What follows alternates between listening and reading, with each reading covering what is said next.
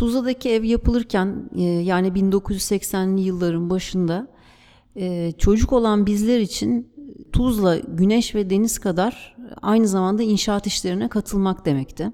Hafta içinde ebeveyn hadiler İstanbul'a dönerdi ve ben, kardeşim ve çocuk namına kim varsa Tuzla'da kalan teyzeme emanet edilirdi.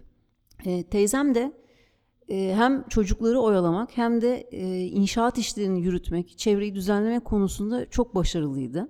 Bir seferinde etrafa dağıtılmış olan tuğlaları toplayıp getirmemizi istedi. Ve bunun karşılığında tabii ki birer top dondurma kazanıyorduk.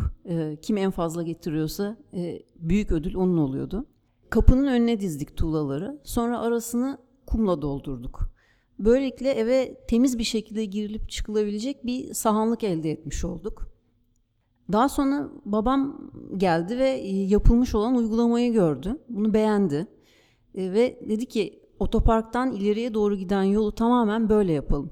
Bunun üzerine bizim yaptığımız kısım söküldü. Çünkü aslında çok da doğru dürüst değildi. Yani eğri büğrü duruyordu. Parçaların büyüklükleri eşit değildi. Tuğlalar söküldü. Orası tesviye edildi.